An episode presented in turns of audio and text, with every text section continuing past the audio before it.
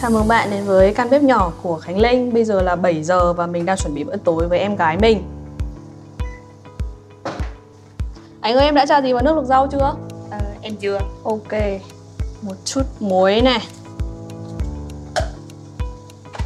Một chút mì chính này. Mình không biết nữa nhưng mà muối với mì chính như kiểu là một bộ đôi không thể thiếu trong phòng bếp ấy.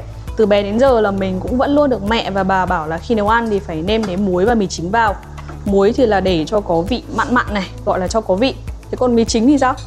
Mẹ thì vẫn hay bảo là ăn mì chính ít thôi, toàn hóa chất Nhưng mà bữa nào cũng dùng mì chính để nêm nếm cho đồ ăn Đây Gói mì chính hãng Ajinomoto mà hầu như nhà nào cũng có Hãng có ghi giới thiệu sản phẩm là hỗn hợp tăng vị bột ngọt Tăng vị umami cho món ngon đậm đà ừ. Vị umami là vị gì cơ? Vị umami là vị gì? Mì chính có tác động như thế nào đến cơ thể và vị giác của con người? Và mì chính có thật sự gây hại như chúng ta vẫn nghĩ? Bạn đang nghe khoa học, nghe để tìm hiểu kiến thức khoa học qua những câu chuyện đời sống.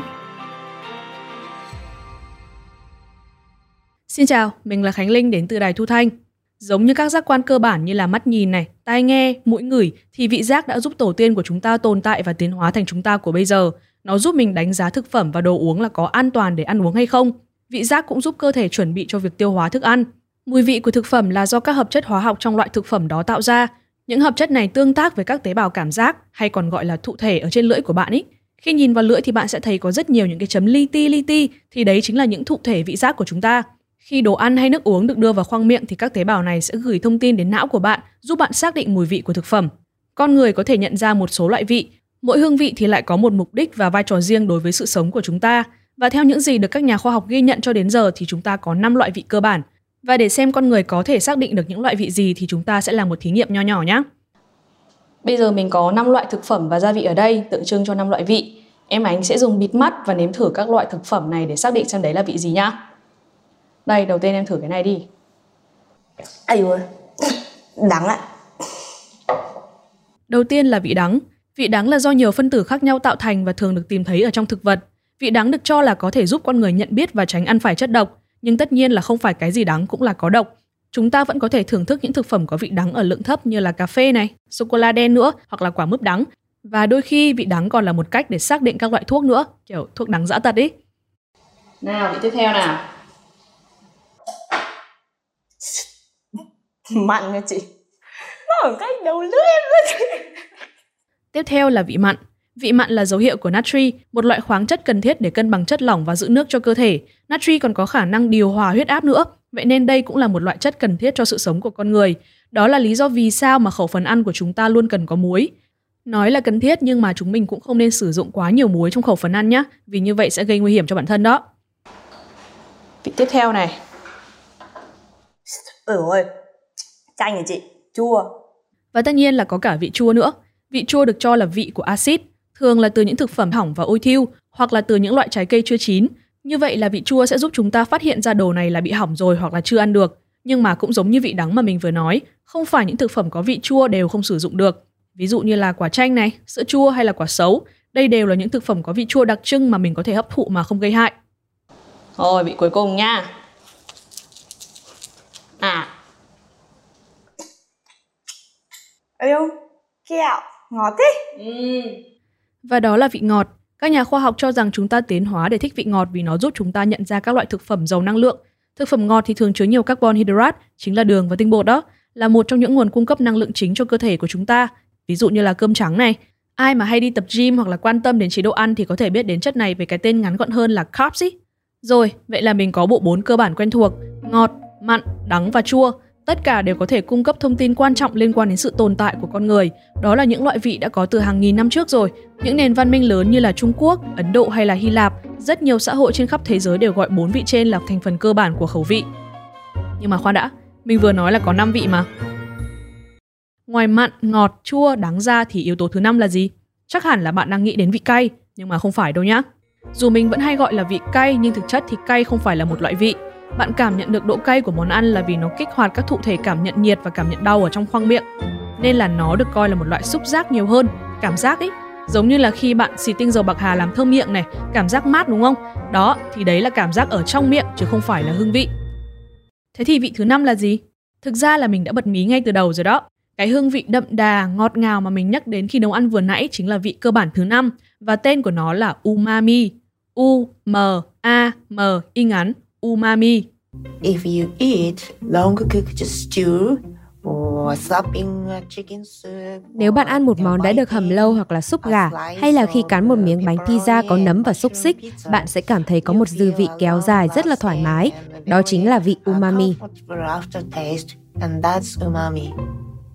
Vào năm 1907, có một nhà hóa học Nhật Bản tên là Kikunae Ikeda. Khi ông đang thưởng thức món súp đậu phụ thì phát hiện ra một điều kỳ lạ. Đó là loại súp này không hề có thịt nhưng lại có vị như của thịt. Từ nước dùng làm từ rong biển luộc và cá khô cho đến khi nấu cùng với đậu phụ và rau cũng đều không có một chút thịt nào cả. Vậy thì điều gì đã tạo nên vị thịt cho món súp này? Đến lúc đó thì ông Ikeda tin rằng còn tồn tại một loại vị khác hoàn toàn với những vị ngọt, mặn, chua và đắng. Và thế là ông bắt đầu phân tích thành phần của món súp mà mình vẫn hay ăn.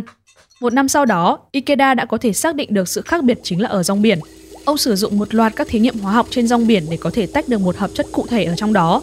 Sau nhiều ngày làm bay hơi và xử lý rong biển thì Ikeda phát hiện ra có một loại tinh thể xuất hiện. Khi nếm các tinh thể này thì ông nhận ra đây chính là hương vị khác biệt mà ông đang tìm kiếm. Một hương vị mà ông gọi là umami, xuất phát từ chữ umai của Nhật Bản có nghĩa là ngon. Umai.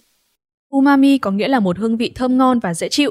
Và kể từ khi nhà hóa học Ikeda khám phá ra hương vị này thì umami cũng đã được tìm thấy trong nhiều loại thực phẩm khác nhau như là cà chua này, phô mát và nấm. Và sau rất nhiều nghiên cứu khoa học thì cuối cùng umami đã được chấp nhận là hương vị thứ năm mà con người có thể nếm được, bên cạnh bốn vị cơ bản là ngọt, mặn, chua và đắng. Umami được tạo ra khi mà chúng ta nấu hoặc là lên men một vài loại thực phẩm. Khi đó nhiệt độ cao sẽ tác động đến những chất đạm hay còn gọi là protein của những loại thực phẩm đó và sinh ra glutamate. Glutamate là một thành phần quan trọng trong cấu tạo của chất đạm và cũng chính là yếu tố tạo ra umami. Đó là lý do vì sao mà những bát nước dùng từ xương hầm trong nhiều giờ lại có thể ngon ngọt và hấp dẫn đến như vậy. Đó chính là vị umami đấy. Nhưng mà nếu cứ phải hầm xương rồi hầm rau củ trong nhiều giờ để có được hương vị umami thì lại mất thời gian quá. Đặc biệt là trong cuộc sống bận rộn như bây giờ. Và nhà hóa học Ikeda đã tìm ra một cái lối tắt ngắn hơn để ai cũng có thể tạo ra hương vị umami ở nhà. Bằng phương pháp lên men protein thực vật kết hợp với điều chế natri, ông đã có thể cô đọng umami thành những tinh thể nguyên chất không pha tạp. Những tinh thể này thường được biết đến với cái tên khoa học là monosodium glutamate hay người Việt Nam mình vẫn quen gọi là mì chính. các cái món ăn ấy mình cứ cho thêm một chút mì chính thì bao giờ nó cũng mềm hơn và ăn nó cũng đậm đà hơn, kiểu như nó vẫn đưa miệng hơn Thế là lúc sản xuất ra được cái loại tinh thể mì chính này rồi thì nhà hóa học Ikeda thành lập ra Ajinomoto. Nghe quen đúng không? Đây là một trong những công ty sản xuất mì chính lớn nhất thế giới và cũng là loại gia vị vô cùng quen thuộc trong gian bếp của chúng ta. Ajinomoto cũng có ý nghĩa rất là hay nhé. Nó được hiểu là tinh túy của hương vị và được công nhận là một loại gia vị an toàn để sử dụng. Thay vì hầm xương 3 tiếng đồng hồ để có được nước dùng ngon, thì giờ bạn có thể dùng thêm mì chính để rút ngắn thời gian nấu nướng mà vẫn có thể thưởng thức được hương vị umami đậm đà vị thịt. Vậy là umami đã trở thành một trong năm vị cơ bản được giới chuyên gia công nhận. Mì chính cũng trở thành một loại gia vị quen thuộc trong mỗi căn bếp. Nhưng đến năm 1970 thì mì chính và Ajinomoto đã gặp phải một vấn đề lớn. Vấn đề này liên quan đến cả ngành ẩm thực, các nhà khoa học và các tổ chức nghiên cứu. Vấn đề này là gì và mì chính có thực sự độc hại như lời đồn? Mình sẽ cùng tìm hiểu sau phần quảng cáo nhé. Nếu bạn chưa biết hoặc là chưa để ý thì ngành xe điện đang từng bước cạnh tranh với ngành xe xăng, thị trường xe điện nó đã chiếm khoảng 10% rồi. một trong những hãng xe máy điện đầu tiên do người Việt tự sản xuất. Ờ, nếu mà nói là xe xăng thì đổ xăng là đi thì xe điện là cũng chỉ cần sạc điện là có thể đi được rồi. Khi mà một ngành mới phát triển thì nó sẽ mở ra sự phát triển cho những công việc và dịch vụ mới kèm theo. Thấy đi xe này thích hơn, mát mẻ, sạch sẽ. Lượng khí thải của việc sử dụng xe điện nó vẫn ít hơn xe xăng đến 4 lần. Đến bước này thì chúng ta lại cần tính toán xem mình sẽ xử lý những cục pin cũ này như thế nào. Điều gì mới thật sự tạo nên sự khác biệt giữa xe xăng và xe điện? Có thật là sử dụng xe điện sẽ giúp bảo vệ môi trường và tương lai ngành xe điện sẽ thay đổi cuộc sống của chúng ta như thế nào? Tất cả sẽ có trong đầu tiên tiền đâu, nơi đài thu thanh kể những câu chuyện xung quanh đồng tiền. Cùng đón nghe đầu tiên tiền đâu trên Spotify, Google, Apple Podcast hoặc trải nghiệm ứng dụng đài thu thanh của chúng mình nhé. Vừa nãy chúng ta đã tìm hiểu về mùi vị thứ năm umami và sự ra đời của mì chính. Dù đã trở nên rất quen thuộc và phổ biến trên thế giới như vậy, nhưng mà không phải lúc nào mì chính cũng được yêu thích. Tác hại khôn lường của mì chính dùng sai cách độc hơn thuốc chuột rước họa vào thân.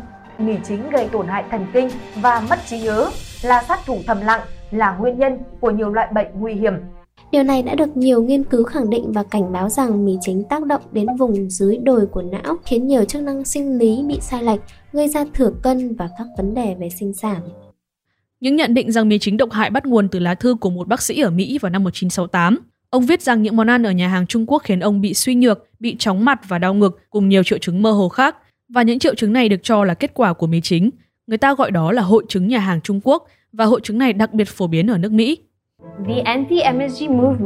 Phong trào tẩy chay mì chính bắt đầu ở Mỹ vào năm 1970 vì sự hiểu biết mơ hồ về loại gia vị này. Mặc dù người Mỹ tiêu thụ mì chính trong các sản phẩm thường ngày từ đồ ăn sẵn đến đồ ăn trẻ em, nhưng mì chính lại được xem là chỉ có duy nhất ở các nhà hàng Trung Quốc. Vậy là hội chứng nhà hàng Trung Quốc bắt nguồn từ Mỹ và lan ra các nước khác trên thế giới. Đây là khởi đầu cho làn sóng tẩy chay mì chính vì cho rằng mì chính không tốt cho sức khỏe.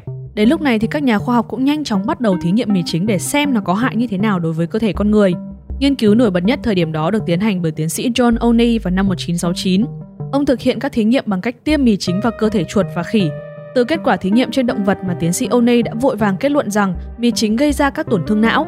Nhưng mà đồng thời lúc đó có đến gần 20 nghiên cứu khác cũng được thực hiện, nhưng không nghiên cứu nào cho thấy kết quả giống như của tiến sĩ O'Neill. Tiến sĩ O'Neill còn nói với thời báo New York rằng thí nghiệm của ông còn cho thấy mì chính có hại cho phụ nữ đang mang thai. Nhưng vấn đề là ông lại thực hiện nghiên cứu bằng cách tiêm một liều lượng lớn mì chính vào chuột đang mang thai, mà rõ ràng là chả có con người nào dùng mì chính kiểu đấy cả. Vậy là cái cơ sở của thí nghiệm nó đã không hợp lý rồi, chứ chưa nói đến kết quả. Thế là từ nghiên cứu của tiến sĩ O'Neill thì đã có rất nhiều nghiên cứu lâm sàng khác về tác động của mì chính đối với sức khỏe của con người và điểm chung của tất cả các nghiên cứu này cho thấy mì chính không có tác động tiêu cực đến chúng ta. Thử nhìn lại cấu tạo của mì chính nhé. Mì chính là hỗn hợp gồm có hai phân tử đơn giản, một là natri hay là muối là thành phần thiết yếu trong chế độ ăn uống của chúng ta và thứ hai là glutamate, một loại axit amin góp phần tạo nên protein trên thực vật và động vật. Glutamate là một thành phần của protein đúng không? Thì bạn và tôi đều được tạo ra từ protein. Nó đã ở sẵn trong người bạn rồi.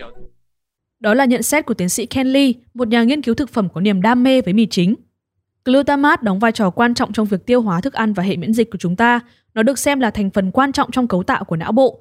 Cục Quản lý Thực phẩm và Dược phẩm Hoa Kỳ FDA còn ước tính rằng một người trưởng thành tiêu thụ trung bình khoảng 13 gram glutamate mỗi ngày từ thực phẩm.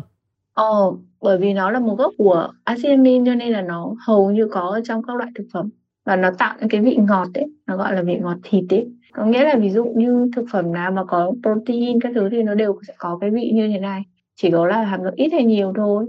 Đó là chị Tâm, chị là giảng viên bộ môn dinh dưỡng vệ sinh an toàn thực phẩm ở Đại học Y Dược Thái Nguyên. Chị Tâm cũng đã nghiên cứu dinh dưỡng được 13 năm rồi. Theo chị thì glutamate, thành phần của mì chính ấy, là được tìm thấy ở rất nhiều thực phẩm tự nhiên như là cà chua này, cá này, phô mát, vân vân. Nghe tên glutamate thì có vẻ hóa học chứ thật ra là nó rất gần gũi chứ không có gì cao siêu cả. Hiện nay các tổ chức về an toàn thực phẩm như là FDA này hay là tổ chức y tế thế giới WHO đều đồng ý là mì chính thường được công nhận là an toàn để sử dụng như một loại gia vị. Nhưng mà bên cạnh đó cũng có rất nhiều những ý kiến trái chiều về mì chính. Theo như dữ liệu y tế tại các bệnh viện thì lại có rất nhiều người bị đau đầu khi mà sử dụng mì chính. Ví dụ như chính bản thân mình, mình là một người trộm vía là ăn uống khá dễ tính và khỏe mạnh, không bị dị ứng với cả loại đồ ăn nào cả. Thế nhưng mà khi đi ra ngoài ăn, đặc biệt là ăn phở ở sân bay thì không chỉ có mình mà gia đình mình cũng có những triệu chứng như là buồn nôn này, ợ hơi hay là váng đầu. Và mọi người đều kết luận là do người ta cho nhiều mì chính vào nước phở quá nên là mình ăn vào mới bị như vậy. Thì đấy là một trong những cái biểu hiện mà trong cái y học hiện đại thì gọi là dị ứng mì chính. Thì nó cũng như tất cả các loại khác thôi thì nó có một số người có khả năng dị ứng như vậy. Thì chúng ta có thể hiểu rằng bản chất nó cũng đã có trong tự nhiên rồi. Nó không phải suy nghĩ về nó nhiều đúng không? Không phải lo lắng là khi chúng ta sử dụng nó thì nó độc hại đối với cơ thể. Chị Tâm cho rằng dị ứng mì chính cũng giống như là mình bị dị ứng với những loại đồ ăn khác, bởi vì thành phần của mì chính cũng là những thành phần đã có sẵn trong tự nhiên mà chúng ta vẫn hấp thụ hàng nghìn năm qua. Vậy thì với những phản ứng như là đau đầu này, chóng mặt thì mì chính có đủ an toàn để sử dụng trong cuộc sống hàng ngày? Cái mì chính này á, thì nó có hại hay không? Thì nếu mà dùng với chế biến thông thường thì nó không có hại. Thậm chí là ở một cái góc độ nào đấy thì nó còn có thể cung cấp một cái phần dinh dưỡng nữa mặc dù nó rất là ít thôi. Sử dụng mì chính thì không có hại nếu chúng ta dùng với một lượng vừa phải. Vì theo chị Tâm thì bản chất của mì chính cũng là một loại muối, nên nếu như dùng nhiều mì chính hay là vừa dùng muối vừa dùng mì chính khi nấu ăn, tức là nạp thêm nhiều muối vào cơ thể thì lại thành không tốt cho sức khỏe. Khi đó chúng ta sẽ có nguy cơ bị tăng huyết áp cũng như là các bệnh về tim mạch. Vậy thì có thể nói là mì chính không gây hại, nhưng tất nhiên là vẫn có những lưu ý khi nấu ăn với mì chính mà chúng ta cần biết. Trong cái quá trình chế biến của nó thì nó bị đưa lên nhiệt độ trên 200 độ C thì nó có thể làm biến tính và khi đấy nó thì sinh ra một cái số chất không tốt cho cơ thể. Bên cạnh việc chú ý về nhiệt độ thì chị Tâm còn có một số lời khuyên cho từng nhóm đối tượng khi nấu ăn. Đầu tiên là đối với nhóm không nên sử dụng mì chính không nên dùng thì đương nhiên là trẻ em dưới 12 tháng tuổi rồi, bởi vì cái đối tượng đấy thì không khuyên dùng bất kỳ một loại gia vị nào đối với ờ, cái nhóm trẻ này có một số tài liệu thì khuyên là không nên dùng dưới 24 tháng, bởi vì là cái glutamat nó có thể ảnh hưởng đến cái sự hoàn thiện hệ thống thần kinh của trẻ Vậy là với trẻ dưới 12 tháng tuổi và 24 tháng tuổi thì chuyên gia dinh dưỡng khuyên là các bố mẹ không nên cho mì chính, cũng như hạn chế cho những gia vị khác vào đồ ăn của các bé để đảm bảo cho sự phát triển tự nhiên của các con. Nhóm thứ hai mà chị Tâm nhắc đến là nhóm hạn chế sử dụng mì chính. Nhóm này gồm những người có bệnh lý về tim mạch hoặc là một số bệnh liên quan đến thận mà phải thực hiện chế độ ăn nhạt vì nếu nạp thêm quá nhiều natri, nhiều muối vào cơ thể thì sẽ khiến các triệu chứng bệnh nặng thêm. Chúng ta sẽ ăn nhạt hoàn toàn hoặc là nếu như chúng ta cái khẩu vị chúng ta quá kém thì thì chúng ta sử dụng nguyên mì chính để chúng ta cải thiện cái khẩu vị đó để chế biến thôi chúng ta không nên sử dụng cả muối và mì chính còn đối với những người bình thường không có bệnh lý về tim mạch và huyết áp thì chị Tâm nói rằng có thể sử dụng mì chính bình thường. Nhưng mà như chị Tâm cũng đã nói thì mì chính thực chất cũng là một loại muối. Vậy nên khi nấu ăn chúng ta cũng nên tự cân bằng giữa lượng muối và lượng mì chính.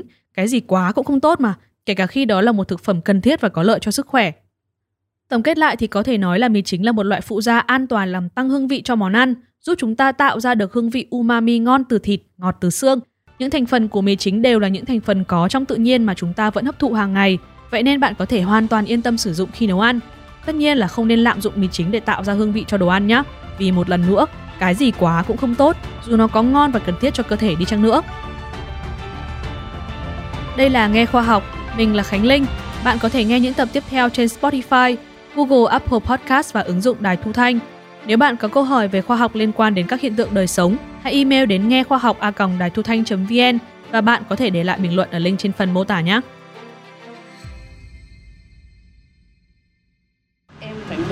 Ngon thì em mới nấu được thành cái món ngon. Còn có người ta cứ bảo cho gia vị, gia vị rời cũng không thể biến cái miếng kiểu thiêu thiêu ế ế mà thành ngon được, đúng không? Nó phải tươi nó mới ngon. Nội dung của tập này được tham khảo từ thông tin của FDA, trang sức khỏe Healthline và một số nguồn thông tin khác. Cảm ơn các nhân vật đã hỗ trợ Đài Thu Thanh thực hiện nội dung này, biên tập và chịu trách nhiệm nội dung Khánh Linh. Để tham khảo chi tiết, bạn có thể xem qua phần mô tả nhé.